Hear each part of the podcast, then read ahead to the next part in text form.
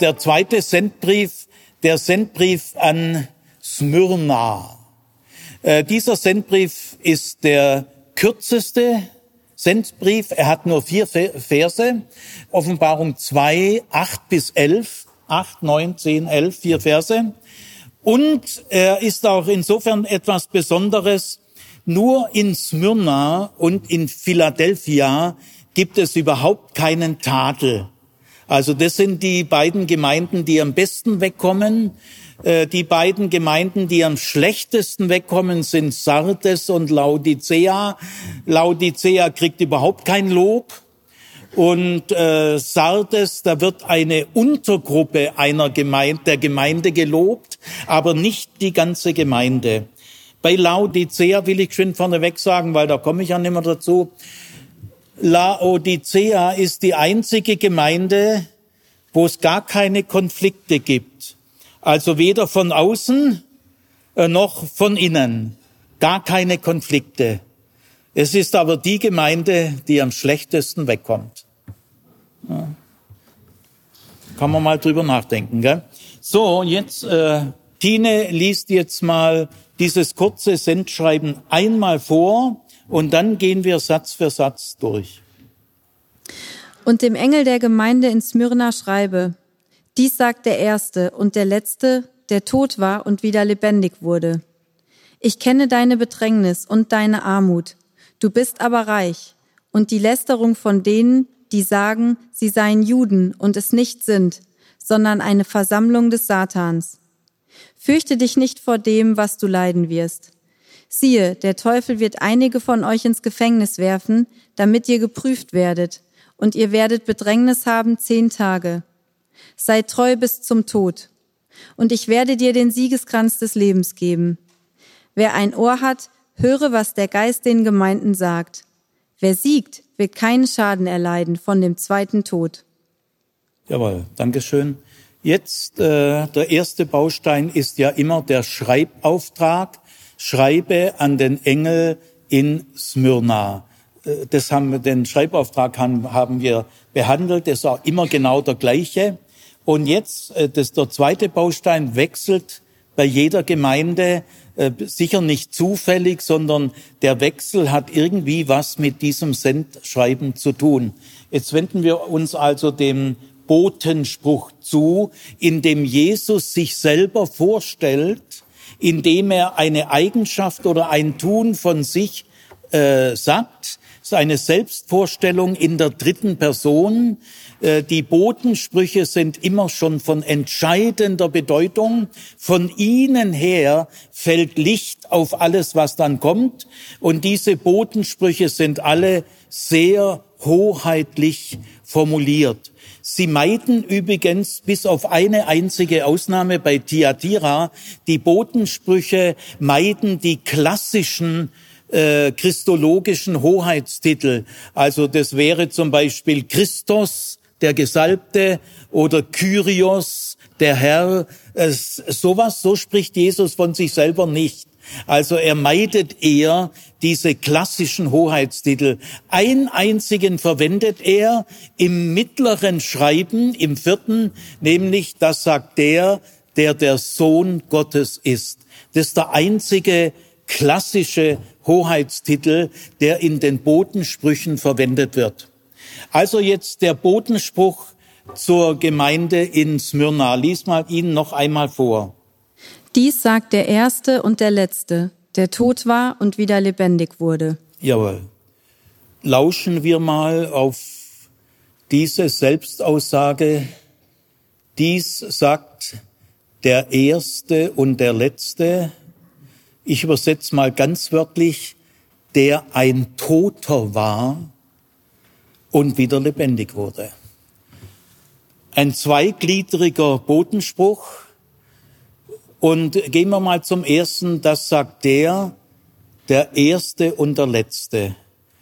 Äh, diese Aussage kommt in der Johannes-Offenbarung schon einmal vor. In 1,8 sagt das Gott von sich selber, ich bin der Erste und der Letzte, das A und das O.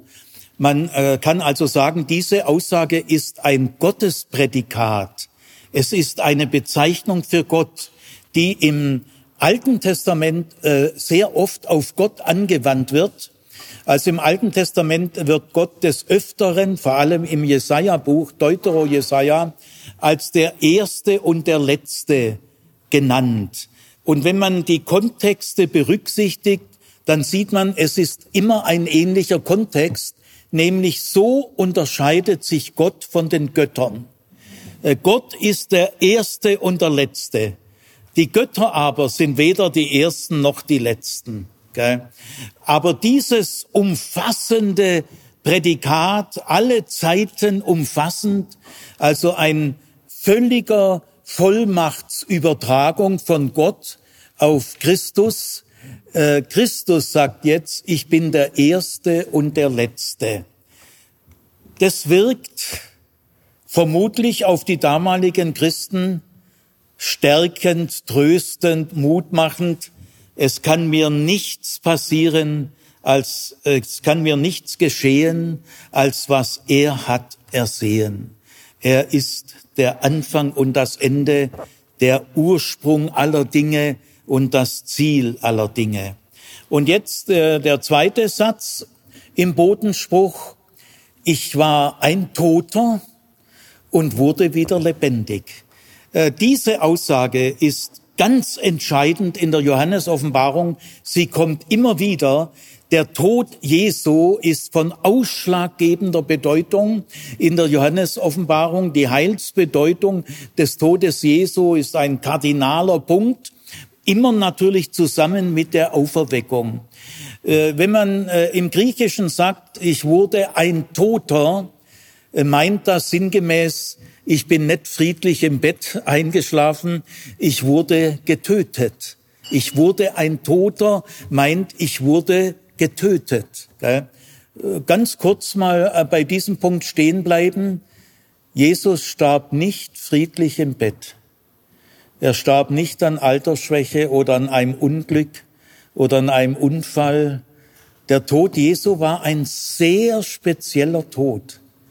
Wenn man überlegt, an was sterben eigentlich die Menschen so, ist übrigens eine spannende Stunde in der, in der Schule, so siebte, achte, neunte Klasse, äh, wenn man sagt, äh, denkt mal nach, an was stirbt man eigentlich so. Ja, man schreibt dann das, was die Schüler sagen, an die Tafel, ordnet es ein bisschen. Der Mensch stirbt an Altersschwäche, der Mensch stirbt an Krieg, an Unfall, an Krankheit, an Naturkatastrophen. Und jetzt wird schon schwieriger. Die, die äh, Antworten der Schüler werden äh, langsamer. Gell? Der Mensch stirbt also an Altersschwäche, an Krankheit, an Krieg, an Unfall, an Naturkatastrophen. Was gibt's eigentlich noch? Ja, aber wenn man bisschen hilft, äh, kommen da schon weitere Antworten. Ich mache dann einen Strich unter diese bisherigen Antworten. Aha, er kann auch ermordet werden, also Mord. Und dann sagen manche auch äh, Totschlag, das kann man dann unterscheiden. Und dann kommt äh, sehr spät meistens Todesstrafe. Aha. Und jetzt äh, frage ich dann, warum mache ich da einen Strich? Altersschwäche, Krankheit, Krieg, Unglück, Naturkatastrophe, Strich, Mord, Totschlag, Todesstrafe. Was ist bei den unteren drei Antworten ganz anders wie bei den oberen? Da müssen Sie nachdenken. In der Regel kommen da zwei, drei, kommen da drauf. Die Todesarten unter dem Strich haben ein spezielles Motiv. Altersschwäche, das hat kein Motiv. Im Krieg ja, natürlich die, die oberen Herren, Ölinteressen und sonst was, aber für die Soldaten, gell, äh, mein Vater war in Stalingrad und erzählt mal im Häuserkampf, äh, er biegt um eine Hausecke rum und steht einem russischen Soldaten zwei Meter gegenüber. Er sieht seine Angst aufgerissenen Augen, er selber auch. Äh, sie haben es Gewehr oder irgend, niemand hat eine Waffe in der Hand. Er steht jetzt zum ersten Mal einem wildfremden russischen Soldaten, den er nicht kennt, der auch nichts dafür kann. Vielleicht wären sie sonst gute Freunde geworden. Und äh, vor seinem, vor äh, seinem Tod hat mein Vater diese Szene nochmal ganz deutlich nacherlebt. Äh, sie standen sich ein paar Sekunden gegenüber und dann sagt mein Vater, sie haben sich irgendwie mit den Augen verständigt, dass sie wieder zurückgehen und nichts machen. Jeder ist wieder hinter das Hauseck zurück und dann abgehauen. Gell? Also ich will damit noch sagen, dieser russische junge Soldat, der war ungefähr gleich alt wie mein Vater, 20 Jahre alt, der hat doch kein Motiv. Und bei Krankheit gibt es doch kein Motiv oder bei Unglück. Gell? Aber äh, bei Mord äh, heißt ja manchmal im Krimi, wir haben eine Leiche, aber noch kein Motiv. Gell? Also Mord, äh, Totschlag hat ein spontanes Motiv und Todesstrafe. Und wenn man mal diese Todesursachen sich mal so bewusst macht, dann merkt man, Jesus ist einen sehr spezifischen Tod gestorben.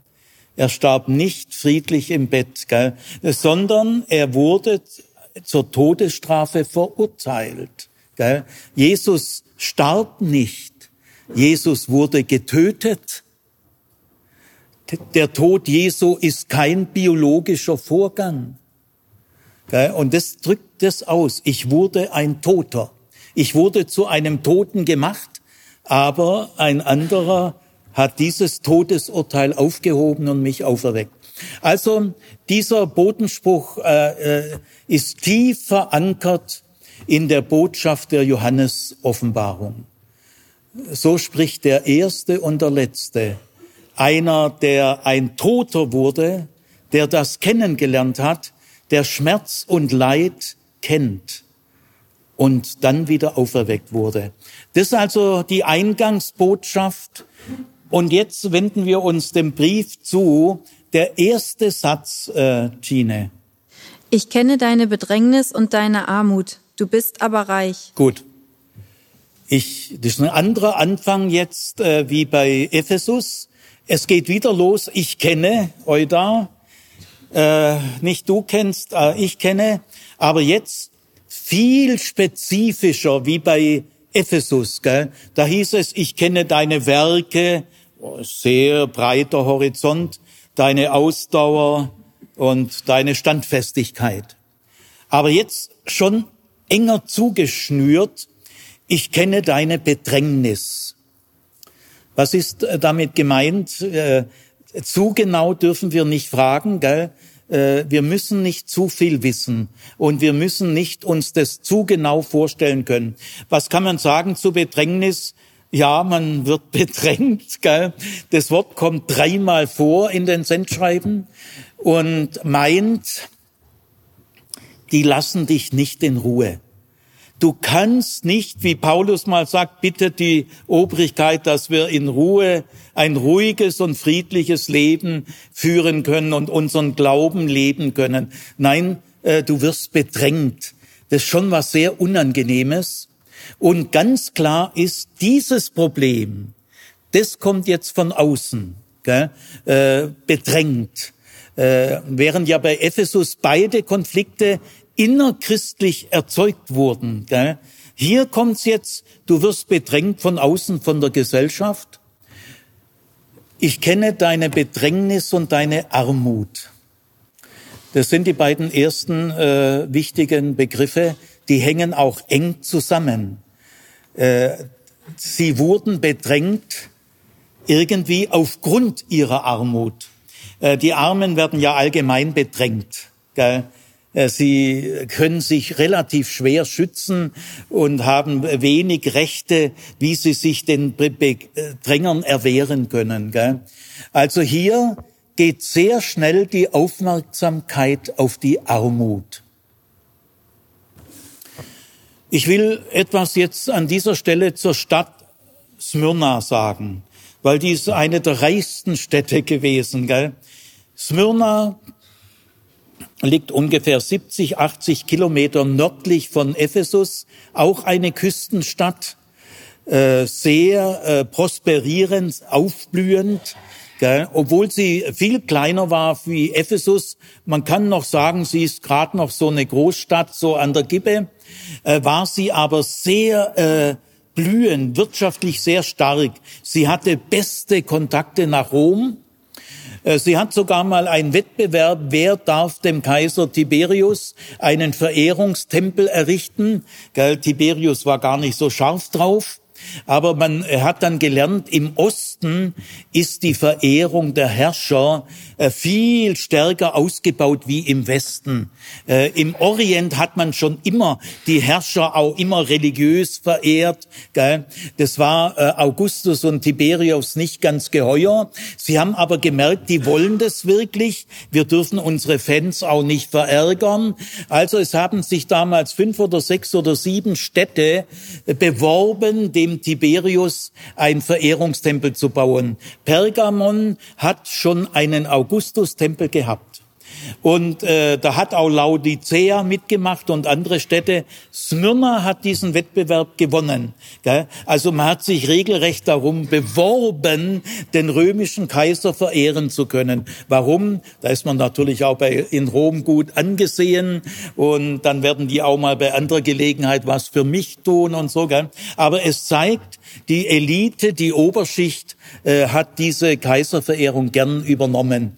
Smyrna war auch stolz darauf, dass Homer äh, in Smyrna geboren ist zumindest der Tradition nach, ob das letztlich historisch stimmt, kann ich nicht beurteilen, aber so ist es der Tradition nach. Smyrna war stolz auf seine homerische Tradition, dass nämlich Homer seine berühmten äh, Epen, Verse in Smyrna geschrieben hat. Ja, also eine ausgesprochen reiche Stadt, auch wieder viele Tempel, wie alle diese Städte. Und in dieser reichen, aufblühenden Stadt gab es auch harte Armut. Jetzt kann man äh, sich überlegen, ich mache das nur kurz, weil ich habe keine, äh, kein Bedürfnis, mich in Spekulationen zu ergehen. Man kann sich jetzt fragen, äh, wie ist es so geschehen? Wie ist es zu erklären, dass in einer so äh, steinreichen Stadt wie Smyrna, dass es da bittere Armut gibt? Kamen die eben aus den unteren Schichten? Ich habe ja gesagt, über 80 Prozent ist Armutbevölkerung. Oder sind sie um ihres Glaubens willen so benachteiligt worden? Wir kommen da nicht weiter. Wir wissen es nicht. Gell? Wir können aber davon ausgehen, äh, Bedrängnis und Armut stehen sicher nicht zufällig nebeneinander. Und ich wage jetzt mal die Vermutung, auch dass Smyrna nicht getadelt wird, hängt vielleicht auch damit zusammen. Selig sind die Armen, denn ihnen gehört das Reich Gottes. Das Verhältnis Jesu zu den Armen und lest mal den Jakobusbrief.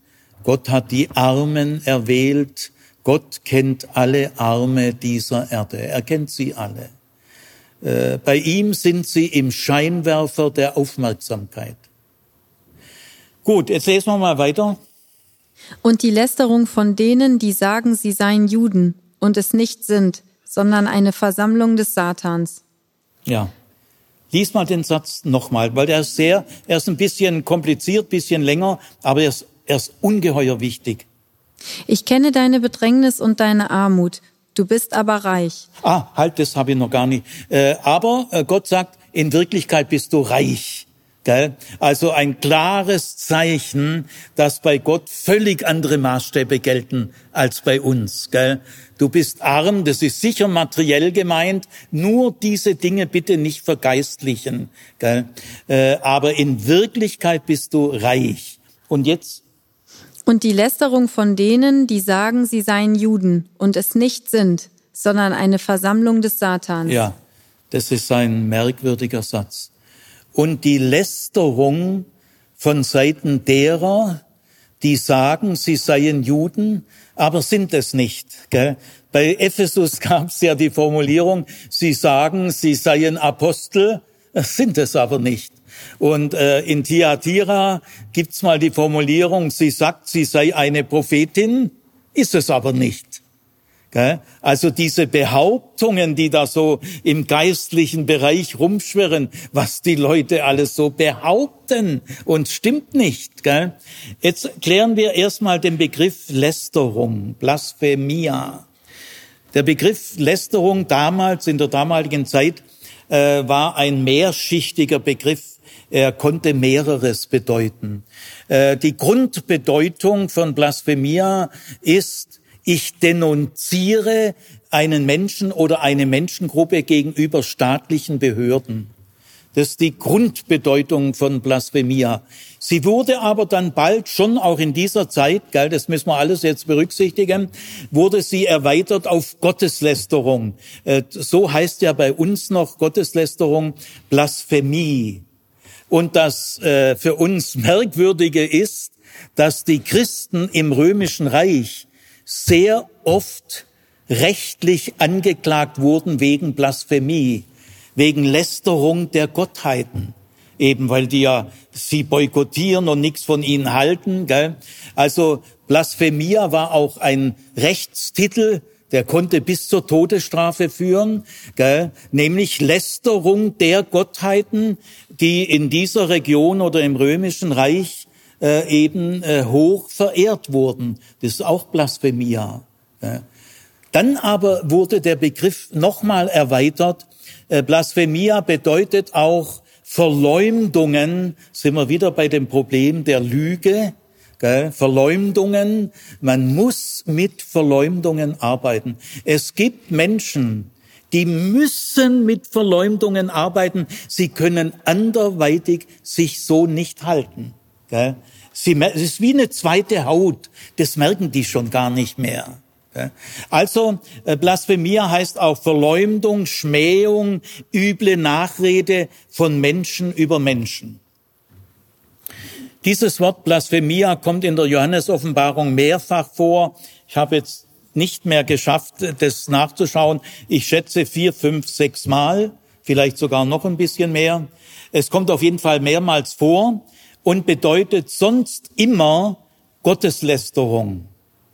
Aber man kann äh, genau feststellen, in diesen Fällen wird es auch ganz klar, dass man das Wort mit Gotteslästerung übersetzen muss. Also der Kontext macht es auch jeweils in jedem Fall völlig klar, hier ist Gotteslästerung gemeint. Hier aber, in diesem Fall, ist der Kontext völlig offen. Und das spricht dafür, dass es hier um Verleumdung, Schmähung und übler Nachrede von Menschen zu Menschen gemeint ist. Und jetzt wird's wieder hochinteressant. Es hat doch gerade erst angefangen mit einem Konflikt von außen, einem politischen Konflikt, äh, der mit Armut vielleicht äh, ausbremsen und ausgrenzen von Armen, Übervorteilung von Armen äh, zu tun hat und dass das die Bedrängnis ist. Also jetzt haben wir endlich mal einen Konflikt von außen, von der feindlichen Gesellschaft. Die leben ja alle Gemeinden, die leben ja nicht auf der Überholspur und die sagen auch nicht, mir sind mir, sondern die leben sehr stark benachteiligt. Jetzt aber nach einem kurzen Satz, Samperlot, jetzt kommt schon wieder ein Konflikt, der ist gar nicht politisch. Und äh, der kommt auch nicht einfach von außen. Gell? Wahnsinnig, äh, dass in dieser Großwetterlage ständig Konflikte kommen, die von innen her erzeugt werden.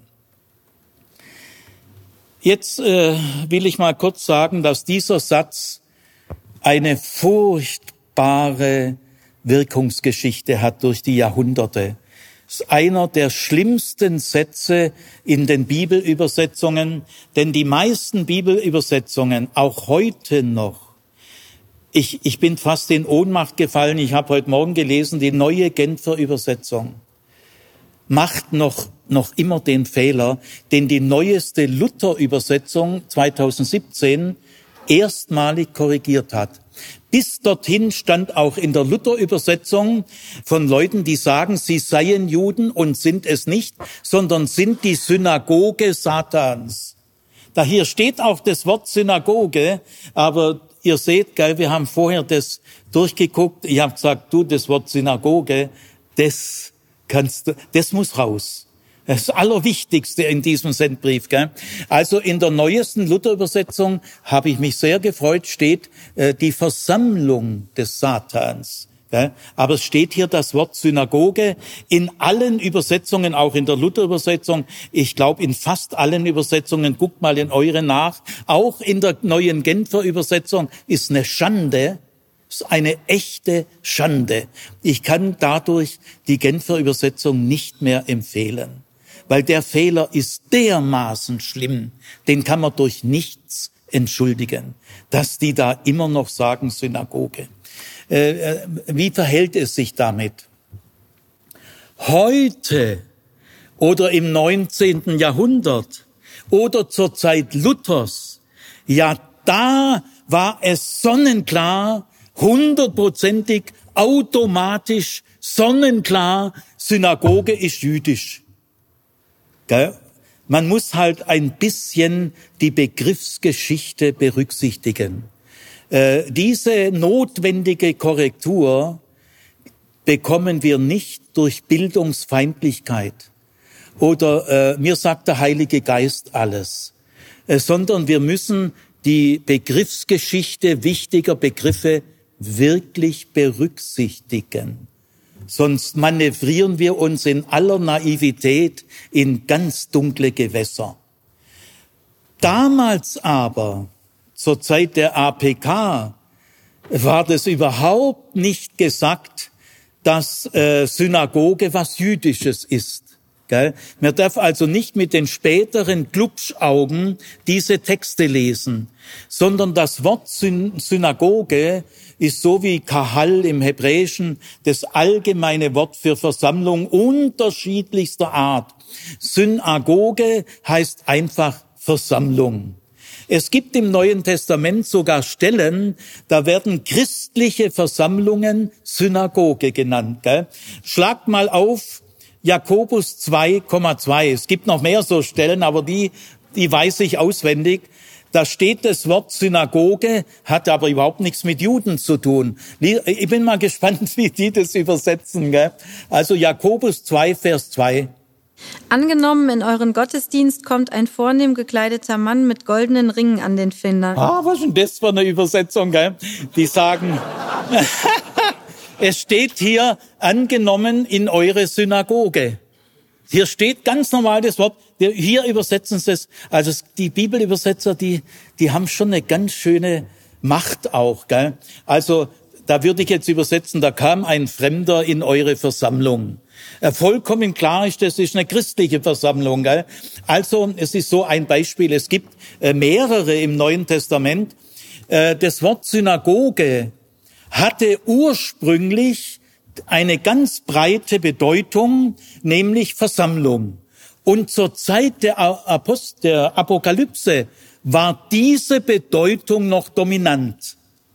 Also darf man nicht wie Luther oder spätere Leute das mit Synagoge übersetzen, weil dann so kommt der Judenhass. Gell? Und dann war es geläufig im Abendland, die jüdischen Synagogen sind vom Satan. Gell? Also man merkt mal an diesem bitteren, bitteren Punkt, äh, wie die Sachen schiefgehen können, wenn man bildungsfeindlich ist. Also ihr Lieben, wir können uns auf keiner Ebene Bildungsfeindlichkeit weiter leisten. Es ist schon zu viel schiefgegangen.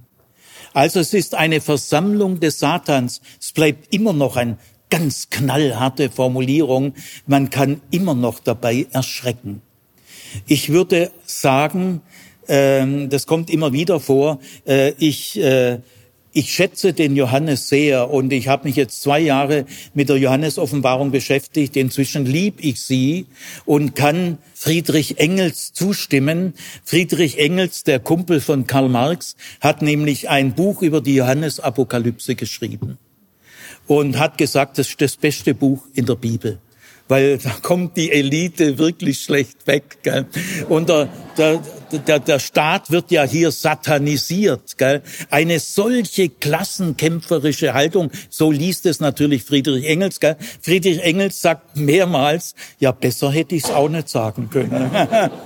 ja, also äh, äh, ich auch, gell? Also inzwischen, äh, inzwischen kann ich dem zustimmen, gell? Ich finde die Johannes-Offenbarung ein wahnsinnig gutes Buch, gell? Aber das weiß ich auch erst seit zwei Jahren, gell? Ja. Also es ist eine Versammlung des Satans. Also ich will sagen, wir dürfen das auch nicht wiederholen, weil Johannes stand mit dem Rücken zur Wand. Äh, das müsst ihr berücksichtigen. Es sagen viele, äh, die Ethik des Johannes äh, ist Rigorismus. Vorsichtig, vorsichtig. Wenn man das sagt, ist es für heutige Maßstäbe nicht falsch. Aber Johannes steht mit dem Rücken zur Wand. Es gibt tatsächlich, ich will das mal so hier einflechten, es gibt tatsächlich Situationen in totalitärer Umgebung, da ist jeder Kompromiss faul. Äh, gegenüber totalitären Regimen musst du wahnsinnig aufpassen mit Anpassung. Das geht sehr schnell schief. Und deswegen, wenn es später heißt, ich weiß, wo du wohnst, wohnst du in China, wohnst du in Nordkorea, wohnst du in Saudi-Arabien, oder wohnst du im Schwarzwald, im Schlorberländle? Äh, das sind eben die Unterschiede. Gell? Und der Johannes, der wohnt in einer Situation, wo er dann selber der Überzeugung ist, und ich kann das inzwischen nachempfinden.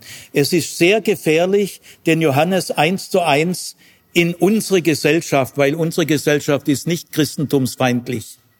Wir haben viele christliche Bundespräsidenten, viele christliche Bundestagsabgeordnete, viele christliche Richter, Polizisten, Lehrer und sonst was. Also wenn da Apokalyptiker sagen, wir leben in einem Christ, wir feiern Sonntag, es kommen am Sonntag Gottesdienste, also das ist ja der höchste Blödsinn, wenn man unsere Gesellschaft verteufelt. Die hat natürlich auch gewaltige Schwächen, also ganz klar, aber wir haben äh, freie Wahlen, wir haben mehr Parteiensystem, gell? Es kommt ganz drauf an, in welchem Kontext die Ethik äh, sich abspielt. Gell? Also der Johannes war der festen Überzeugung, keine Kompromisse mehr, die sind alle faul. Äh, man kann durch Kompromisse jetzt nur noch Fehler machen. Das war die eindeutige Haltung des Johannes und er hat seine Gründe dafür. Trotzdem würde ich jetzt sagen, er hat also seine Gründe gehabt zu sagen, Versammlung des Satans. Das dürfen wir aber so heute nicht mehr nachsprechen. Eine solche Verteufelung anderer Gruppen, das ist ethisch ausgeschlossen. Und wenn es in der Bibel steht, gell? und wenn man dann noch sagt Synagoge des Satans, dann ist die Katastrophe perfekt. Jetzt überlegen wir uns mal, was sind das für Leute? Er sagt ja klipp und klar, sie sagen, sie seien Juden und sind es nicht. Also, ihr Lieben, es sind keine Juden. Äh, was dann? Wieso kann man sagen, das sind keine Juden? Ja, erstens mal, weil Johannes ja selber das ausdrücklich sagt, sie sind keine. Und die Johannes-Offenbarung ist nirgendwo antijudaistisch. Johannes selber ist ja ein Judenchrist und er hat äh, der Ausdruck Jude und Judentum und jüdischer Glaube ist bei Johannes überall ganz positiv besetzt. Wenn ich Zeit hätte, vielleicht widme ich einen Vortrag diesem Thema, die Bedeutung der israelitischen zwölf Stämme in der Johannes-Offenbarung. Er hat eine irrsinnige Bedeutung nämlich dezentralisiert. Der Zwölf-Stämme-Verband ist der, der politische Gegenentwurf gegen die zentralistischen Machtzentralen in Rom. Äh, da sind alle auf Augenhöhe im, im Zwölf-Stämme-Verband. Kein Stamm herrscht über den anderen. Also die, diese Sicht des Zwölf-Stämme-Verbandes ist politologisch von allerhöchster Bedeutung. Dezentralisierung und keine Herrschaft von Menschen über Menschen. Das steckt da dahinter. Also wenn man äh, Johannes Antijudaismus vorwirft, ist man völlig daneben. Was kann das sein? Ja, man kann es relativ plausibel machen.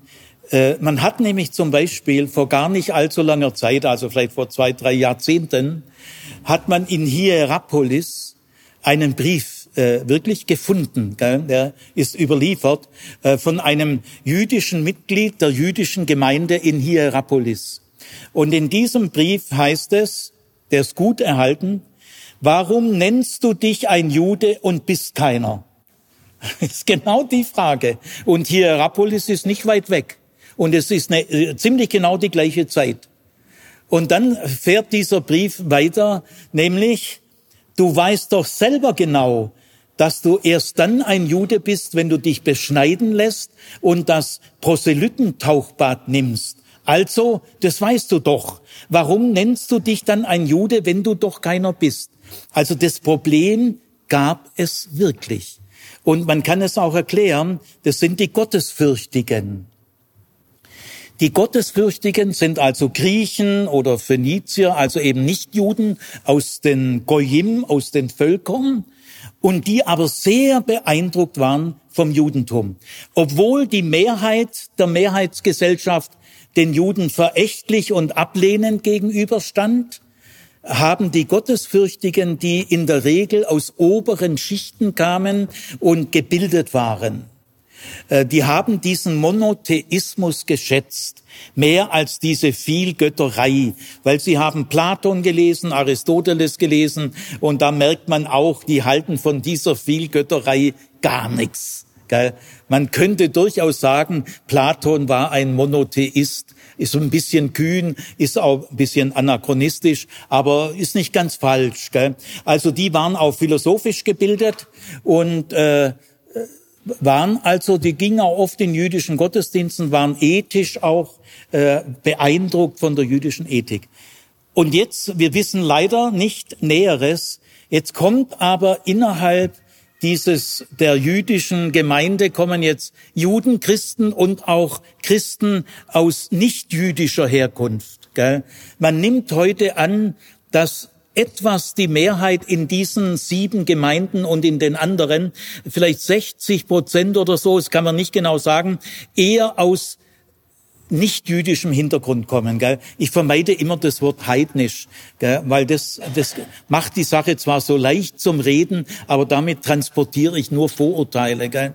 Also äh, ja, und aber auch jüdische äh, Judenchristen und Christen aus nicht-jüdischem Hintergrund. Vermutlich etwas mehr aus nicht-jüdischem Hintergrund.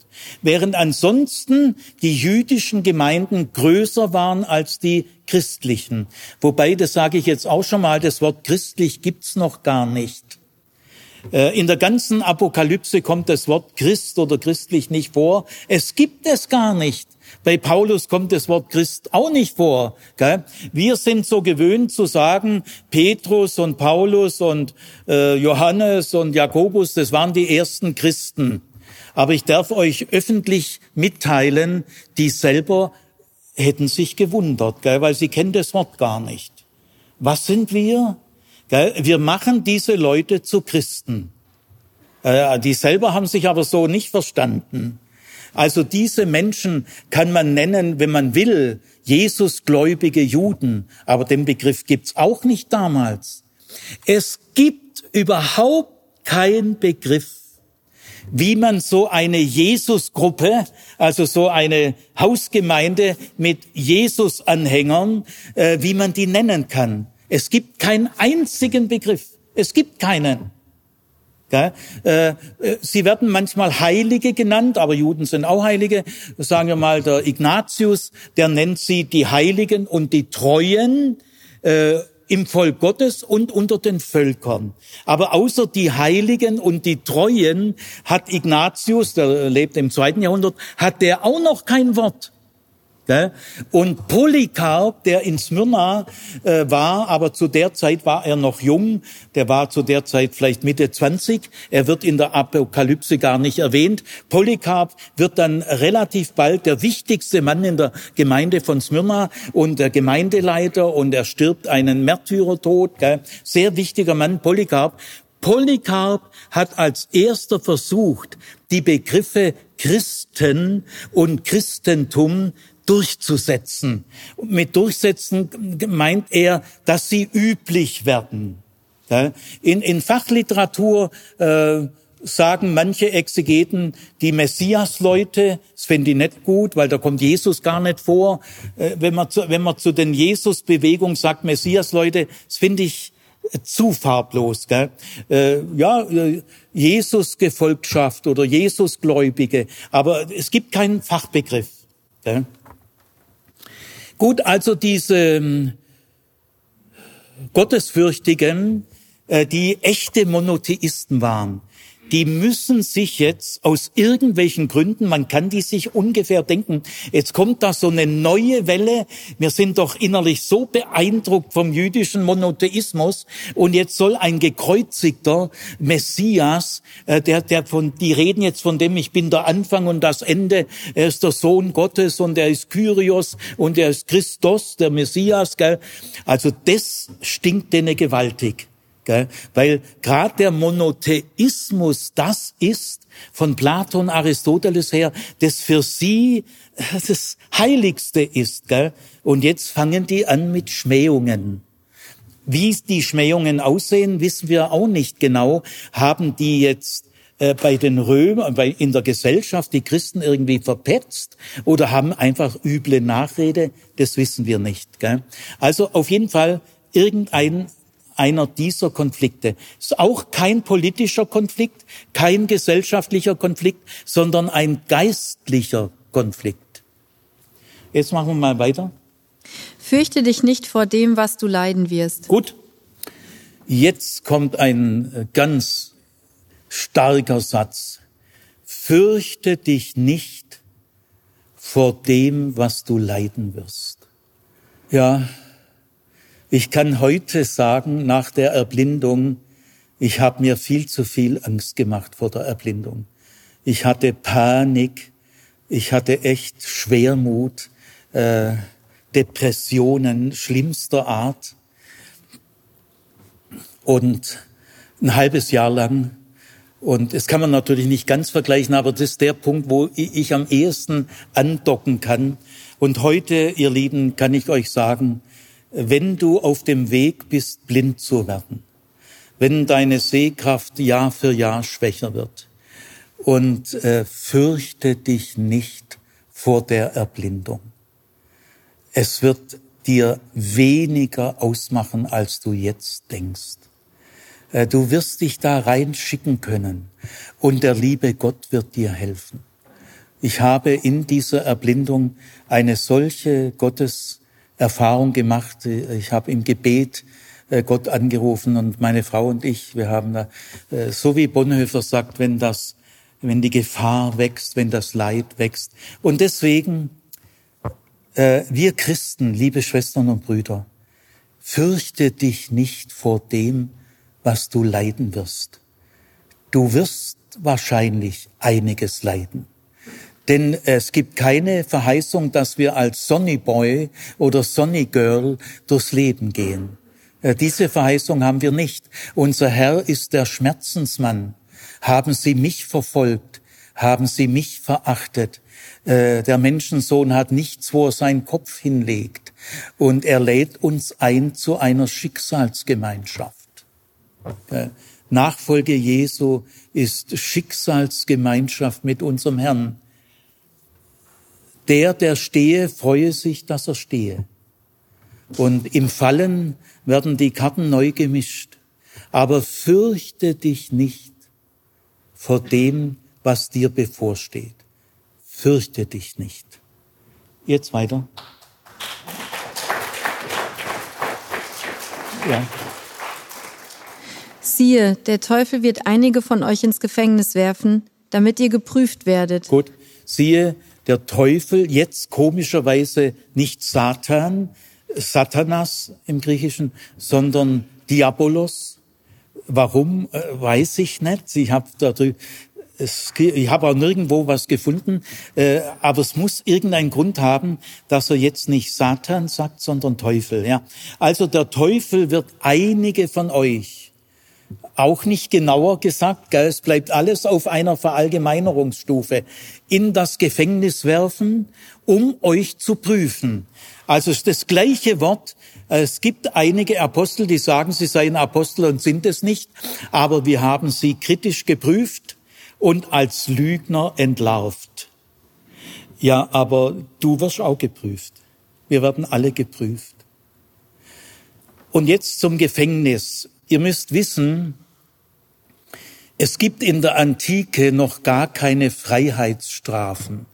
Also, dass es Gerichte gibt, die sagen zwei Jahre Gefängnis oder fünf Jahre Gefängnis. Das gibt's in der Antike überhaupt nicht. Es gibt in der Antike keine Freiheitsstrafen, sondern Gefängnis meint im römischen Imperium immer Untersuchungshaft. Also Gefängnis ist immer die Zeit nach der Verhaftung vor dem Urteil.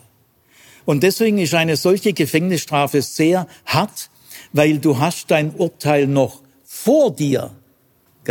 Also sie werden dich ins Gefängnis werfen.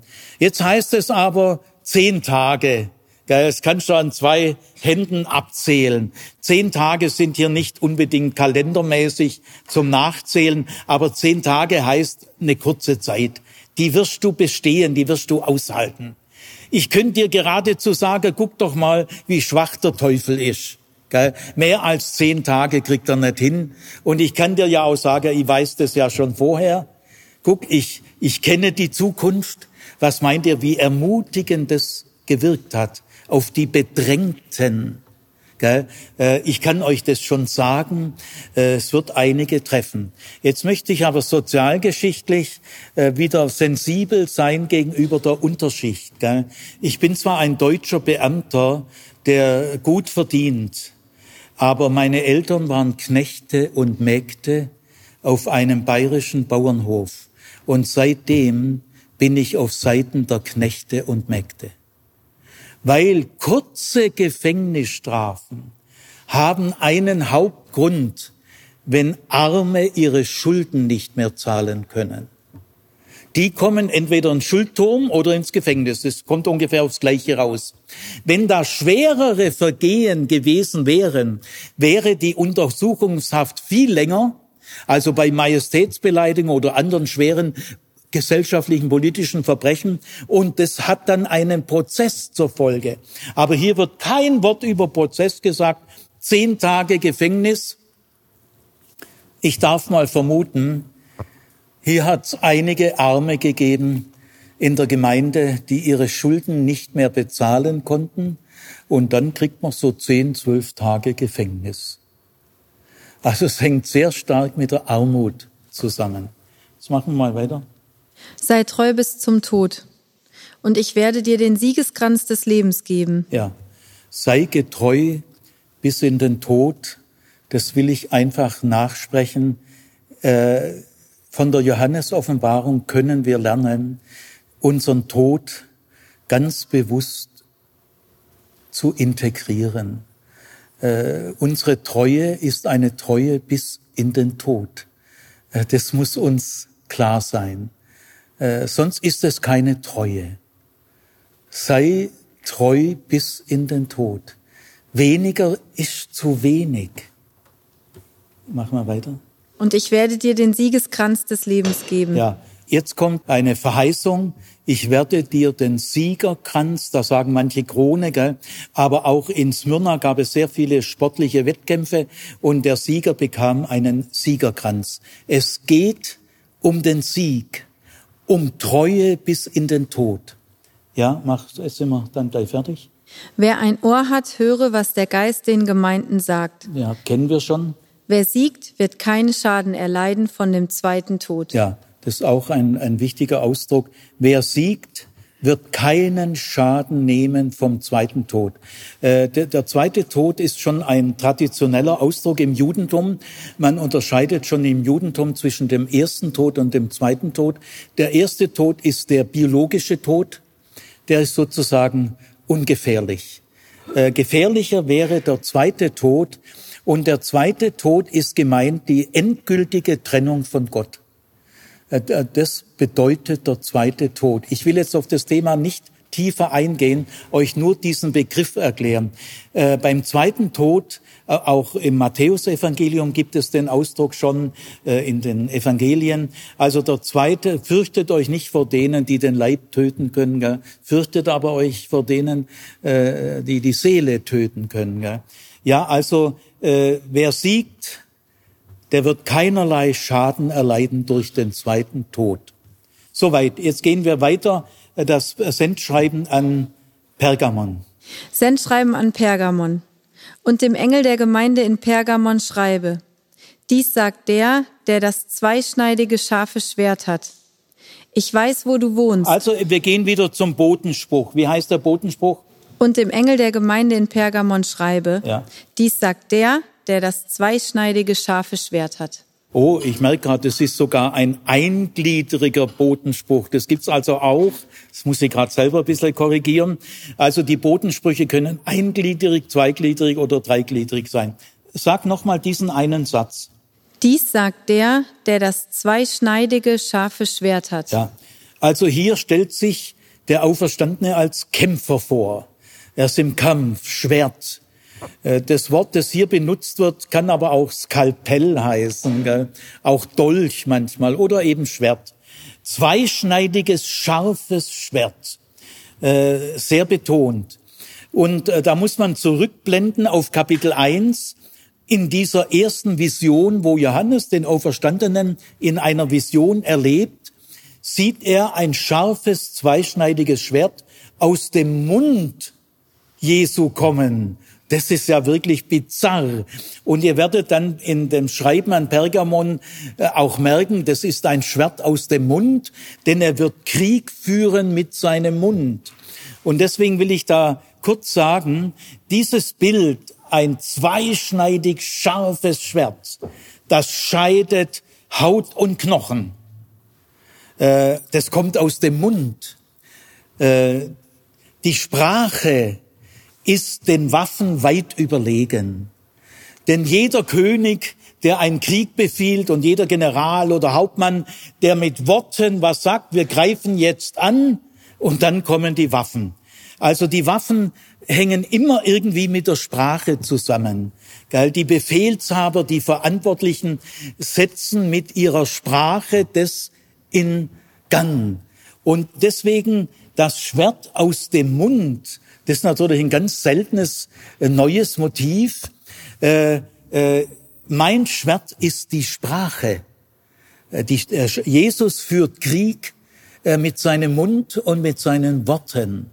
Und das zeigt auch die Überlegenheit der Sprache über die blinde, nackte Gewalt. Die blinde, nackte Gewalt richtet sich nach sprachlichen Aufträgen. Jetzt machen wir mal weiter. Ich weiß, wo du wohnst, wo der Thron des Satans ist. Sehr gut, soweit. Ganz neuer Anfang. Also ich weiß deine Werke, deine Ausdauer, deine Standfestigkeit. Ich weiß deine Bedrängnis und deine Armut. Aber jetzt nochmal, nochmal anders. Ich weiß, wo du wohnst.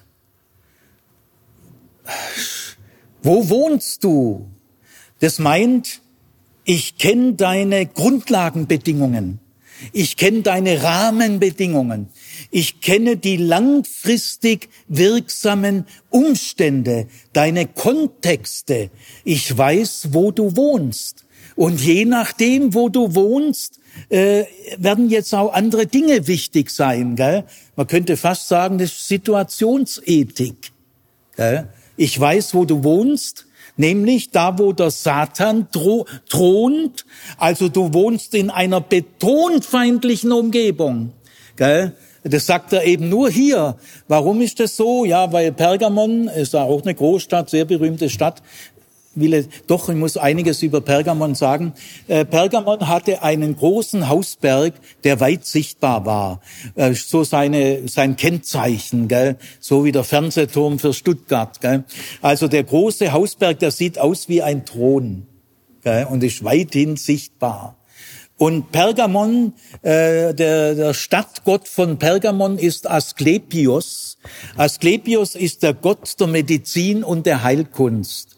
Und äh, das Symbol für Asklepios ist die Schlange, die sich um einen Stab nach oben windet. Äh, wir, wir kennen das noch heute, die Eskulap-Schlange. Und es ist heute das Symbol äh, der Mediziner und der Pharmazeuten. Das kommt daher, äh, äh, Asklepios, wir sagen heute Esculap. Und Asklepios war auch ein Wallfahrtsort, äh, Pergamon war auch ein Wallfahrtsort. Pergamon hängt zusammen mit Pergament. Pergamon hatte die zweitgrößte Bibliothek der Welt nach Alexandria. Pergamon hatte über 200.000 handgeschriebene Manuskripte, das ist ja alles handgeschrieben, über 200.000. Und in Pergamon hat man vermutlich als erster gemerkt, dass Papyrus zu schnell sich verbraucht. Bisher hat man auf Papyrus geschrieben. Und äh, Papyrus, so wie wir heute bei den Bibelhandschriften wissen, hält sich nur im ganz trockenen Wüstensand. Also alle unsere Papyrusfunde für die Bibelhandschriften, die haben wir zu 99 Prozent aus dem total trockenen Wüstensand. Sonst hält sich Papyrus nicht. Aber Tierhaut hält sich viel länger. Also ob das jetzt wirklich in äh, Pergamon war, dass hier zum ersten Mal auf Papierhaut geschrieben wurde, äh, lassen wir mal ganz offen, kann man sicher nicht mehr richtig entscheiden, aber durch die riesige Bibliothek und so weiter, äh, so erwächst der Name Pergamon. Dann äh, der größte äh, äh, Thronaltar war der Zeus-Tempel. Also obwohl Asklepios, die hatten auch einen riesen Asklepios-Heiligtum, etwas außerhalb der Stadt, ähnlich wie in Ephesus auch, aber auf dem Hausberg, der aussieht wie ein Thron, ein riesiger Thron für äh, Zeus. Der ist heute im Pergamon-Museum in Berlin, waren ja vielleicht schon einige von euch drin, kann man diesen riesigen Zeus-Tempel auch sehen. Danach gibt's den Augustus-Tempel auch da in der Gegend zur Verehrung von Augustus und Roma. Und dann gibt's da auch noch weitere religiöse Kulte. Gell? Also äh, wo der Satan wohnt, ist so zu verstehen, in Pergamon war die Luft besonders schlecht für christliche Gemeinden. Geballte Ladung in der Nähe, gell, wo du wohnst, nämlich in deiner Nachbarschaft, da geht's gleich ordentlich zur Sache. Gell? Ich weiß, wo du wohnst. Gell? Zeigt auch, äh, wie wichtig die Kontextbedingungen sind. Weiter. Und du hältst meinen Namen fest und hast den Glauben an mich nicht verleugnet. Auch in den Tagen des Antipas. Ja, denn du hältst, nochmal, sag den Satz nochmal. Und du hältst meinen Namen fest und hast den Glauben an mich nicht verleugnet. Ja, das ist relativ klar. Äh, du hast an mir festgehalten, auch innerhalb der polytheistischen Toleranz. Äh, du bist, äh, ich bin für dich nicht eine Spielart unter 24. Also du hast an mir exklusiv festgehalten und du hast diesem Druck standgehalten. Und jetzt weiter. Auch in den Tagen des Antipas, meines treuen Zeugen, der bei euch, wo der Satan wohnt, ermordet worden ja. ist. Antipas wird hier genannt, ist eigentlich der einzige Name eines einzelnen Menschen in den Sendschreiben. Äh, der ist da irgendwie äh, getötet worden. Es gibt zu der Zeit noch keine große Christenverfolgung äh, in dieser Zeit. Also äh, es steht auch hier nichts von Prozess oder so. Äh, wir wissen die einzelnen Umstände nicht. Äh, das wird eher eine Einzelschicksal gewesen sein. Und aber mit der Nennung dieses Namens will Johannes auch, dass sein Name erhalten bleibt. Er will ihn würdigen. Er ist ein treuer, das Wort treu ist ja mit das Höchste, was es gibt. Er ist ein treuer Zeuge. Er hat äh, um Jesu Willen den Tod erlitten. Nähere Umstände wissen wir nicht. Es ist aber kein Zeichen einer größeren Christenverfolgung, die gab es nicht. Es gab mal in Rom die Christenverfolgung von Nero, diesem Spinner, aber danach gab es keine Fortsetzung. Das war eine Einzel Katastrophe in Rom. Die größeren Christenverfolgungen, die beginnen so ab Mark Aurel und danach, also zweite Hälfte, zweites Jahrhundert. Das darf man also hier gar nicht äh, rein projizieren. Weiter. Aber ich habe ein weniges gegen dich, dass du solche dort hast, welche die Lehre Biliams festhalten, der den Balak lehrte, einen Fallstrick vor die Söhne Israel zu legen, so dass sie Götzenopfer aßen und Unzucht trieben. Jawohl. Jetzt wird's heiß. Äh, äh, du hast Leute, die die Lehre des Biliam vertreten, der ja äh, angestiftet durch äh, wie heißt der Typ? Balak. Balak, ja. Das ist der äh, König, äh, Moabiter-König Balak. Und äh, jetzt muss ich das ein bisschen erklären, weil das führt jetzt in ganz wichtige Zusammenhänge. Jetzt taucht zum ersten Mal ein Begriff aus dem Alten Testament auf, in Tiatira auch nochmal, nämlich die Isabel. Äh, also Biliam und Isabel. Zwei berühmte Personen aus dem Alten Testament, von denen keiner der beiden ein Israelit war. Biliam war gar kein Israelit und Isabel auch nicht. Jetzt äh, bei Biliam könnt ihr nachlesen, 4. Mose 22 bis 25 und dann auch noch 3116 eine sehr späte Erklärung für manche Vorgänge. Ich sage es also nochmal, für äh, lest es mal nach, gell, das schaffen wir jetzt hier nicht. Also Biliam wird vorgestellt, 4. Mose 22 bis 25 und außerdem 4. Mose 31, Vers 16. Biliam war eine Gestalt, die mit dem Übernatürlichen irgendwie einen Kontakt hatte. Äh, Balak wollte äh, Biliam zwingen, Israel zu versuchen. Aber ein Engel kam und hat das zunichte gemacht und Biliam musste Israel segnen statt fluchen. Also insofern hat Biliam auch eine positive äh, Komponente. Gell? Aber später dann heißt es, äh, Balak, dem Moabiterkönig, gegenüber von Israel, da wo heute Jordanien liegt, wenn ihr übers Tote Meer nach drüben schaut, da ist, äh, sind die Moabiter. Also äh, der hat, dem ist klar geworden, äh, militärisch kann ich Israel nicht besiegen wurde dem klar, ich muss irgendwie anders probieren. Dann fragt er wieder den Biliam, wie, wie, was können wir machen? Dann sagt der Biliam, ich mache dir eine ganz, einen ganz anderen Vorschlag. Such mal so die hübschesten jungen Frauen, also gemeint sind unverheiratete Frauen, und äh, tu die auch gut zurechtmachen, reizvoll gekleidet, parfümiert, äh, charmant geschminkt. Und dann veranstalten wir ein großes Fest und wir laden die israelitischen jungen Männer dazu ein. Äh, die israelitischen jungen Männer sind gekommen und dann äh, heißt es so in kurzen Worten, äh, sie aßen Götzenopferfleisch und trieben Unzucht. Und das müssen wir ein bisschen klären, was damit gemeint ist. Also, sie haben ein Festessen veranstaltet, wo ja Götzenopferfleisch für Moabiter ja gar kein Problem ist. Und äh, was war das für eine Unzucht? Gell? Philo zum Beispiel sagt, es waren Prostituierte. Aber Flavius Josephus sagt, das kann doch nicht sein. Das, das waren ja, die, die haben doch keine Tausende von Prostituierten. Gell? Und jetzt bringt der Flavius Josephus in den Antiquitates eine wahnsinnig gute Erklärung. Er sagt, es geht hier um interreligiöse Ehen. Das, das geht hier nicht schon One-Night-Sex, sondern es geht um interreligiöse Eheschließung. Natürlich mit Einschluss vom Sex. Gell? Wenn man verheiratet ist, spielt ja Sex auch eine große Rolle. Aber Sex mit Nicht-Israelitinnen heißt im Alten Testament Hurerei und Unzucht. Gell?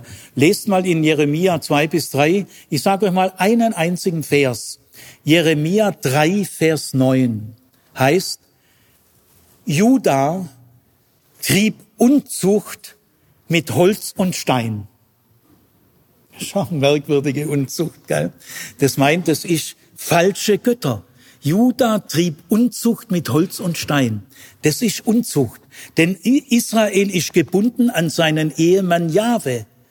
Hosea 1, die ersten Verse, such dir eine Hure und du hast dann Hurenkinder, weil mein Volk ist auch eine Hure. Jerusalem ist zur Hure geworden. Also es geht hier um interreligiöse Eheschließungen, die ganz starke Folgen haben, weil in Großteil der Fälle die israelitischen Männer angefangen haben, die Götter ihrer Frauen auch zu verehren. Jetzt machen wir mal weiter.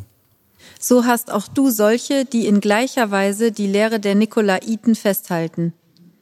Kehre nun um. Ja, also hier wird die in gleicher Weise die Nikolaiten, habe ich gestern schon einiges gesagt. Also bei, wir wissen nicht genau, es geht um das Problem, Götzenopferfleisch ist ja billiger, aber gute Qualität. Und die ganzen Handwerker waren in Handwerkergilden äh, zusammengeschlossen. Man musste in eine Handwerkergilde gehen. Es war rechtlich vorgeschrieben. Und jede Handwerkergilde hatte einen Gott, als Patron war. Jede Gilde war unter der Patronage äh, eines Gottes. Gell? Und deswegen floss das sehr schnell zusammen, wenn du Handwerker warst und dich dann an den äh, Geselligkeiten beteiligt hast. Das war alles äh, äh, religiös gefärbt. Gell? Weiter. Wenn aber nicht, so komme ich zu dir bald und werde Krieg mit ihnen führen, mit dem Schwert meines Mundes. Ja, also Johannes fordert jetzt diese Gemeinde, die ganze Gemeinde zur Umkehr auf. Und jetzt wieder typisch, er untermauert sein Umkehrruf mit einer Warnung, wenn aber nicht. So redet man nie von der Parousie, gell, wenn aber nicht, gell, sondern das ist ein Kommen im Geist, vielleicht durch korrigierende Verkündigung. Er, er macht Krieg mit seinen Worten. Gell, der legt jetzt mal ordentlich los. Weiter. Wer ein Ohr hat, höre, was der Geist den Gemeinden sagt. Wer siegt, dem werde ich von dem verborgenen Manna geben. Und ich werde ihm einen weißen Stein geben und, auf den Stein geschrieben, einen neuen Namen, den niemand kennt, als wer ihn empfängt. Ja, das war wieder der Siegerspruch. Gell? Wer siegt, den, sag's nochmal, dem werde ich von dem verborgenen Manna geben. Jetzt kommt wieder das Problem Essen, gell? vom verborgenen Manna geben. Das Manna fällt ja einem nicht in Schoß oder wie eine gebratene Taube in den Mund, sondern das Manna, das verborgene Manna, äh, musst du suchen und sammeln, jeden Tag. Gell? Und jetzt äh, weiter. Und ich werde ihm einen weißen Stein geben und, auf den Stein geschrieben, einen neuen Namen, den niemand kennt, ja. als wer ihn empfängt bei den sportlichen Wettkämpfen, äh, gerade auch in Smyrna, war es üblich, dass der Sieger, die, weil die Teilnehmer kamen aus der ganzen Region, und der Sieger bekam ein Marmor, ein weißes Marmortäfelchen, und da haben die äh, sportlichen Veranstalter mit einer Gravurkunst seinen Namen eingraviert in den Marmor. Das kann keiner so leicht nachmachen. Und diese Namensnennung des Siegers brauchte der Sieger, wenn er in seine Heimatstadt zurückging. Er bekam nämlich ein Jahr Steuerbefreiung der Sieger. Gell? Und deswegen muss man da sehr aufpassen, dass da kein Schwindel entsteht. Gell? Also der Sieger bekam ein weißes Marmortäfelchen und sehr kunstvoll eingraviert in einer Art und Weise, die man kaum nachmachen kann, äh, ist sein Name da eingraviert. Und das bedeutet jetzt wieder, es geht um den Sieg. Gell? Und der Name, der neue Name, der bei uns eingraviert wird, ist unsere neue Identität in Christus. Und äh, diesen Namen kann man von außen nicht sehen. Man kann uns äußerlich nicht ansehen. Äh, der, die andere Wendung ist auch für mich geheimnisvoll, sondern diesen Namen kennt nur Gott, ja, das ist klar, und der Betreffende selber. Das ist eine geheimnisvolle Bemerkung. Ich lasse sie mal so stehen. Jetzt machen wir noch das dritte äh, Sendschreiben. Sendschreiben an Tiatira.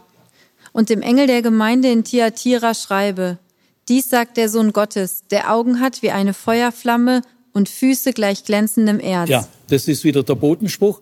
Die, also das Sendschreiben an Thyatira ist das, äh, das besonderste aller Sendschreiben. Gell? Da gibt's so viele Auffälligkeiten. Wir sind jetzt mitten in der Siebenerzahl bei vier, in der kleinsten der sieben Städte und da rasselt es an Besonderheiten. Unglaublich. Äh, man kann sie im Großen und Ganzen nicht wirklich erklären, aber es, es ist sehr auffällig der einzig klassische Hoheitstitel, so sagt der, der der Sohn Gottes ist. Sohn Gottes ist im Neuen Testament neben Christus, der Gesalbte, oder Kyrios, der Herr, das sind die drei großen christologischen Hoheitstitel. Der Titel Sohn Gottes drückt vor allem die einzigartige Nähe aus zwischen dem Sohn und dem Vater.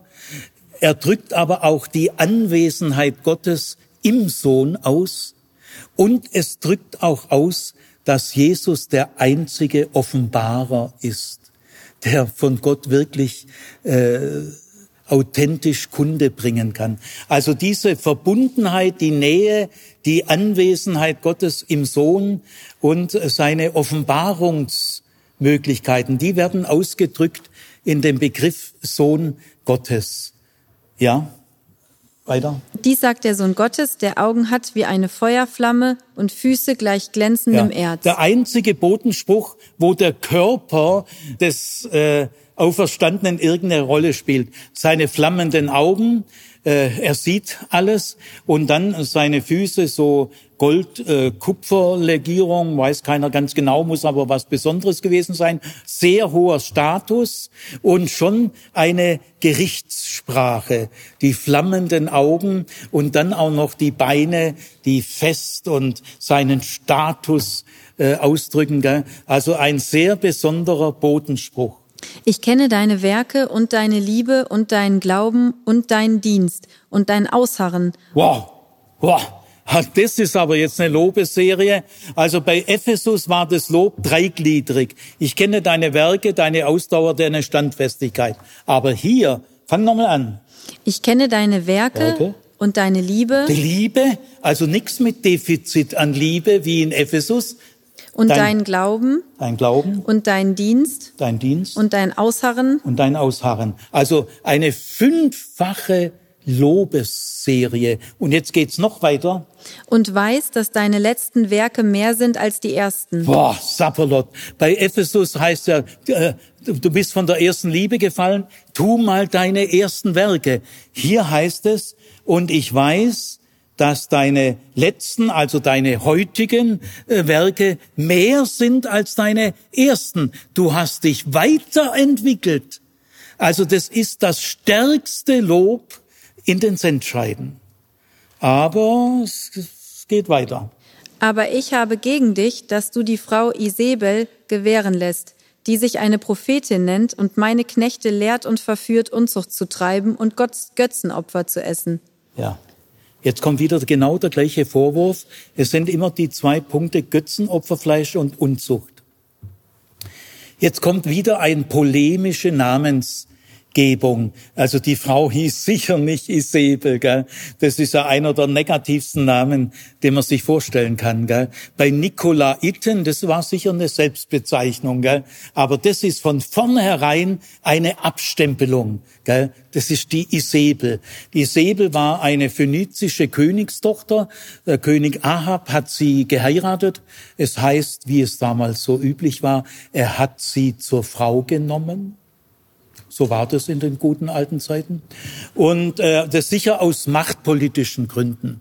Und Isabel brachte aber ihre Götter mit und sie führte im Nordreich Israel den Baalskult und die Asherah-Kult ein. Und ihr Gegenspieler war der Prophet Elia. Und es ging um den Alleinverehrungsanspruch Jahwe.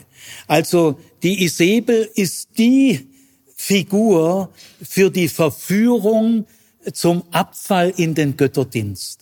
Und dieser Abfall zu anderen Göttern heißt in der Bibel Unzucht an, an vielen Stellen. und aber auch Götzenopferfleisch. Gell? Also die Isabel, ich würde sie gern mal interviewen äh, und sagen, was würdest denn du zu deiner Verteidigung sagen? Das würde mich schon interessieren, gell? weil wir kriegen ja hier nur die eine Seite mit. Aber Isabel war auf Sicher Sicherheit, wir wissen es ja nicht genau, die war wesentlich äh, offener, gelassener. Sie hat kein großes Problem gesehen, an so Götzenopfer, Mahlzeiten teilzunehmen. Natürlich nicht innerhalb von einem Tempel. Äh, das war jedem klar, das geht nicht. Das hat auch Paulus ganz klar ausgeschlossen. Aber äh, Paulus selber, äh, Paulus hat eine sehr äh, differenzierte Antwort gegeben in der Frage des Götzenopferfleischs. Paulus hat es durchaus für unproblematisch gehalten, auf dem freien Markt Götzenopferfleisch zu kaufen. Da hat er kein Problem drin gesehen, aber nicht in den Tempeln bei Verehrungsabläufen mitzumachen. Das hat er abgelehnt. Und wenn man also äh, Götzenopferfleisch gekauft hat und wenn man der Überzeugung ist, dass es Götter ja gar nicht gibt, das sind ja Nichtse, die gibt's ja im Grunde gar nicht, dann hat Paulus für möglich gehalten, dass man da sehr frei nach seinem Gewissen handeln darf. Paulus sagt mal in 1. Korinther 6, Vers 12, es ist mir alles erlaubt, aber es führt nicht alles zum Guten. Es ist mir alles erlaubt, aber ich will mich von nichts beherrschen lassen. Ich finde den Satz wahnsinnig gut. Gell? Es ist mir alles erlaubt, ich übersetze mal ein bisschen anders, aber es ist mir nicht alles nützlich. Es ist mir alles erlaubt, aber ich lasse mich von nichts beherrschen. Ich könnte mir vorstellen, dass die äh, Prophetin, wie immer sie geheißen hat, da in der Nähe dessen war. Und Paulus hat den Starken in seiner Gemeinde gesagt, ja, ihr könnt Götzenopferfleisch essen, wenn ihr das in eurem Gewissen verantworten könnt. Aber ihr müsst Rücksicht nehmen auf die Schwachen. Das sind aber bei Paulus wirklich die Schwachen, die das Skrupel haben und die das im Gewissen nicht können. Da sagt Paulus, ihr müsst ja nicht gerade vor deren Gesicht essen oder so. Gell? Also verwirrt sie nicht. Aber er will auch nicht, dass die Schwachen über die Starken herrschen. Gell? Wie mir mal eine Frau gesagt hat, und wer hat Mitleid mit meiner Stärke? Wer hat da Mitleid? Man hat immer Mitleid mit den, mit den Skrupulösen. Gell? Ja, schau was dran. Gell? Also aber auf jeden Fall eine differenzierte Antwort. Gell? Allerdings muss man sagen, Paulus kennt diese Zuspitzung nicht. In Römer 13, 1 bis 7, gell, seit Untertan der staatlichen Ordentlichkeit, kennt er nicht eine religiös verdorbene Kaiserverehrung. Kennt Paulus nicht. Ist also eine spannende Frage, wie hätte sich Paulus verhalten in der Situation von Johannes? Äh, die Frage ist sehr spannend und niemand kann sie beantworten. Was aber nicht geht, ist einfach Johannes gegen Paulus auszuspielen. Das geht nicht, weil das sind 40 Jahre dazwischen und die Situation hat sich kolossal zugespitzt. Jetzt machen wir weiter. Und ich gab ihr Zeit, damit sie umkehrt, und sie will nicht umkehren von ihrer Unzucht. Siehe, ja. ich ja, ja, Gott ist gut. Ich gab ihr Zeit, umzukehren. Äh, das ist eine interessante Information. Äh, sie wurde irgendwie gewarnt. Wir wissen keine Einzelheiten. Aber sie wollte nicht umkehren. Also hier haben wir eine der klarsten Stellen im Neuen Testament, dass man die Gnade auch ablehnen kann. Ja, sie wollte nicht umkehren. Ja, äh, es gibt's, äh, es gibt's. Und wenn jemand nicht umkehren will, dann in diesem Schreiben hört die Ermahnung auf. Dann redet man nicht mehr parenetisch, sondern man kündigt das Gericht an. So wie Amos. Gell? Amos sagt, das ist ein grundlegender Satz, das Ende ist gekommen. Da kannst du nichts mehr machen. Gell? Zu spät. Das Ende ist gekommen. Also es gibt so ein, es gibt so ein zu spät nach diesem Satz. Und ich habe es gelernt, den Johannes sehr ernst zu nehmen. Machen wir weiter. Siehe, ich werfe sie aufs Bett und die, die durch sie veranlasst Ehebruch, Ehebruch treiben, in große Bedrängnis. Ja, jetzt nochmal. Siehe, ich werfe sie aufs Bett. Ja, das, ihr Lieben, muss man, das muss man klären, gell? Äh, das Wort, das hier steht, heißt Kline, Bett. Da kommt unser Wort Klinik her. Kline, Bett. Gemeint ist hier das Krankenbett. Das auch die Todesbare kann auch gemeint sein. Also es geht hier nicht um Erotik, gell? Äh, wieso soll der Auferstanden jemand aufs Bett werfen? Der Ausdruck aufs Bett, es hat mich aufs Bett geworfen, heißt, ich bin von schwerer Krankheit überfallen worden. Ich bin aufs Krankenbett geworfen worden. Ich habe sie aufs Bett geworfen und jetzt weiter. Und die, die durch sie veranlasst Ehebruch treiben, in große Bedrängnis. Ja. Und diejenigen, die veranlasst durch sie auch Ehebruch getrieben haben, die bringe ich in große Bedrängnis. Also gerade das, was die ja vermeiden wollen, jetzt ziehen sie sich's aber wirklich zu. Äh, da wird sehr oft übersetzt und es führt völlig in Blödsinn, die mit ihr Ehebruch getrieben haben. Nein, das steht nicht da, die mit ihr ist, sondern es heißt, die hinter ihr her Ehebruch getrieben haben. Und diese, dieser Ausdruck hinter ihr her meint auf Deutsch veranlasst durch sie. Also sie hat jetzt die veranlasst, auch Ehebruch zu treiben. Und jetzt will ich nochmal den Flavius Josephus herausführen. Was ist es äh, für Ehebruch mit Unzucht? Nämlich interreligiöse Ehen. Also die, äh, die Prophetin die hier Isabel genannt wird, die hat kein Problem darin gesehen, dass die Mehrheit der Gemeinde, vielleicht 60 Prozent oder so, die kommen ja aus nicht jüdischem Hintergrund. Und Juden heiraten sowieso nicht gern Nicht-Juden. Ja, wen sollen die denn heiraten in so kleinen Gemeinden? Die haben ja ihren großen Freundes- und Bekanntenkreis. Die lebten ja bisher in all dem. Ja, warum sollen die nicht äh, nicht christliche Frauen heiraten. Und dann haben sie natürlich Sex mit ihnen. Und dann aber auch über Sex läuft dann vielleicht auch, dass sie unheimlich in Gefahr laufen, äh, untreu zu werden. Ehebruch im Sinne von, du bist doch in einem Ehebund mit Gott. Also es geht hier im Hintergrund nicht um billigen Sex und was man in konservativen Kreisen das ist es ja nicht, nicht zufällig, gell, dass gerade äh, in diesen Kreisen wird es dann sehr primitiv alles ausgelegt. Nein, dahinter stehen echte Probleme. Sollen diejenigen jungen Leute, die in dem letzten halben Jahr oder Jahr oder anderthalb Jahren christlich geworden sind, äh, innerjüdisch heiraten können sie nicht, äh, dürfen die keine nicht christlichen Ehepartner heiraten. Also da hat die äh, sogenannte Isabel gesagt, na, das geht zu weit. Also das, das muss doch möglich sein. Und jetzt machen wir weiter. Wenn sie nicht umkehren von ihren Werken, und ihre Kinder werde ich mit dem Tod töten. Ja, ihre Kinder sind nicht die leiblichen Kinder gemeint, gell? mit ihr Ehebruch treiben, schon mal falsch übersetzt. Und dann sind es die Hurenkinder, die, mit der, die man mit der Isabel gezeugt hat. Da stimmt überhaupt nichts mehr. Gell?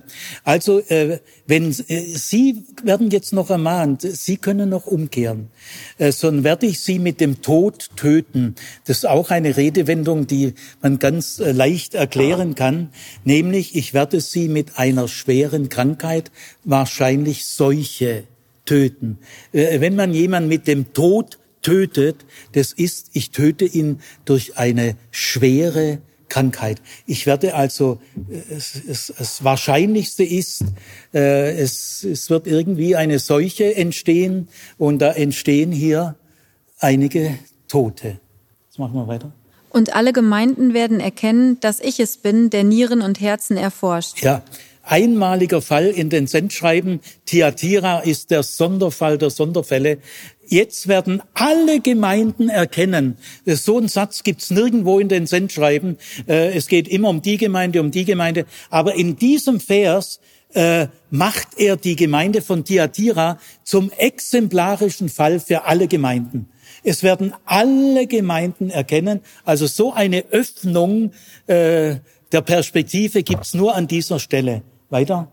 Und ich werde euch einem jeden nach euren Werken geben. Ja, und ich werde einem jeden von euch nach seinen Werken geben. Das muss ich auch da bisschen stehen bleiben, weil das ist so ungeheuer wichtig. Wir werden alle nach unseren Werken gerichtet. Du und ich. Und die Liebe Gottes und sein Erbarmen und seine Vergebung, darf ich euch sagen, ändern daran gar nichts. Was der Mensch sät, das wird er ernten. Äh, das, das hebt die Liebe Gottes nicht auf, gell? sondern wir können uns auf die Liebe Gottes verlassen. Gell? Seid ganz ruhig, gell? seid fröhlich. Gell? Die Liebe Gottes trägt euch durch alles durch. Die Liebe Gottes trägt euch durch das Weltgericht durch. Und die Vergebung Gottes, äh, der könnt ihr sicher sein, gewiss sein, sein Erbarmen. Aber ihr Lieben, ihr werdet gerichtet nach euren Werken. Also ihr dürft nicht, wie manche Fromme es machen, ja, wir kommen nicht ins Gericht, Herr Zimmer, wir sind bekehrt. Dann sage ich, das tät euch so gefallen. Gell? Das tät euch so gefallen. Es ist dadurch so verwirrend, dass im Johannesevangelium heißt es, wer glaubt, der kommt nicht in das Gericht. Das ist aber nur bei Johannes. Und Johannes versteht unter Gericht was anderes wie Paulus. Das darf man nicht, äh, wird, kommt man völlig in den Salatschüssel rein. Johannes versteht unter Gericht das Verdammungsgericht. Und da kommen wir nicht rein. Paulus versteht unter Gericht das Gericht nach den Werken. Und da sagt Paulus, wir, wir Christen, wir werden alle offenbar werden vor dem Richtstuhl Christi. Je nachdem, wie wir gelebt haben in Leibesleben, werden wir bekommen Lob und Tadel oder Gold, Silber, Heu oder Stoppeln. Also äh, diese Art von Vergeltung, die gilt. Ich werde jedem von euch geben nach dem, äh, wie eure Werke sind. Wir werden einmal im Weltgericht freigesprochen werden wegen erwiesener Schuld. Wir werden freigesprochen wegen erwiesener Schuld. Wir werden trotzdem freigesprochen. Aber dass wir mal reden, dass wir mal im Rückblick erleben, was wir für eine Scheiße gebaut haben. Auch die Bekehrten, die Wiedergeborenen, die Geistgetauften, die Bekennenden und so weiter Christen, es zählen nur ihre Taten. Da werden sich Menschen sehr wundern. Ich werde einem jeden geben nach seinen Werken. Sind wir gleich fertig? Ja. Euch aber sage ich, den übrigen Tiatira, allen, die diese Lehre nicht haben, welche die Tiefen des Satans, wie sie es nennen, nicht erkannt haben, ich werfe keine andere Last auf euch. Ja, also Schlusswort. Es gibt also in der Gemeinde, die ganze Gemeinde ist offensichtlich ganz schön gespalten. Gell? Ihr merkt immer wieder, die urchristlichen Gemeinden, da ging's gar nicht ideal zu. Gell? Das ist kein Idealzustand. Gell? Da, da geht's von außen und von innen, oft mehr von innen die Probleme wie von außen. Gell? Unglaublich. Ja, also äh, diese Prophetin, ich hätte so gern mal ihre Verteidigungsrede gehört Schade, dass wir sie nicht haben. Gell? Ich glaube, wir würden da manches noch mal mit anderen Augen sehen. Aber die haben wohl gelehrt, so wie sie sagen, haben sie die Tiefen des Satans erkannt. Leider wissen wir nichts genaueres. Wir können versuchen, vorsichtig zu vermuten. Wahrscheinlich war diese Prophetin der Überzeugung, dass es Strategien gibt, wie man sich gegen das Böse immunisieren kann. Nehme ich mal an, mit auf vielen Kollegen. Gell. Äh, es gibt Immunisierungsstrategien. Wir, wir haben das Böse durchschaut. Man kann das Böse durchschauen, so wie im Internet ich einen Vortrag gele gelesen habe, wie man dem Antichristen heute auf die Schliche kommen kann. Dann lassen wir's. Ja, also wir können das Böse durchschauen und dann ist die Macht des Bösen gebrochen. Das hält Johannes für einen ganz gefährlichen Irrtum. Und Johannes ist der Überzeugung, jedes Essen von Götzenopferfleisch verleugnest du den exklusiven Anspruch Jesu Christi. Äh, keine Kompromisse. Ich weiß, wo du wohnst. Wir sind mit dem Rücken an der Wand. Jetzt geht es drum, Ja oder Nein zu sagen. Äh, wir leben in einer so angespannten Situation, dass Kompromisse nur noch faule Kompromisse sein können. Da sage ich, lieber Bruder Johannes, ja, ich glaube tatsächlich, dass es solche Situationen geben kann. Und du warst der Überzeugung, dies ist jetzt gegeben. In der BRD ist sie nicht gegeben. Aber ich weiß nicht, in Nordkorea oder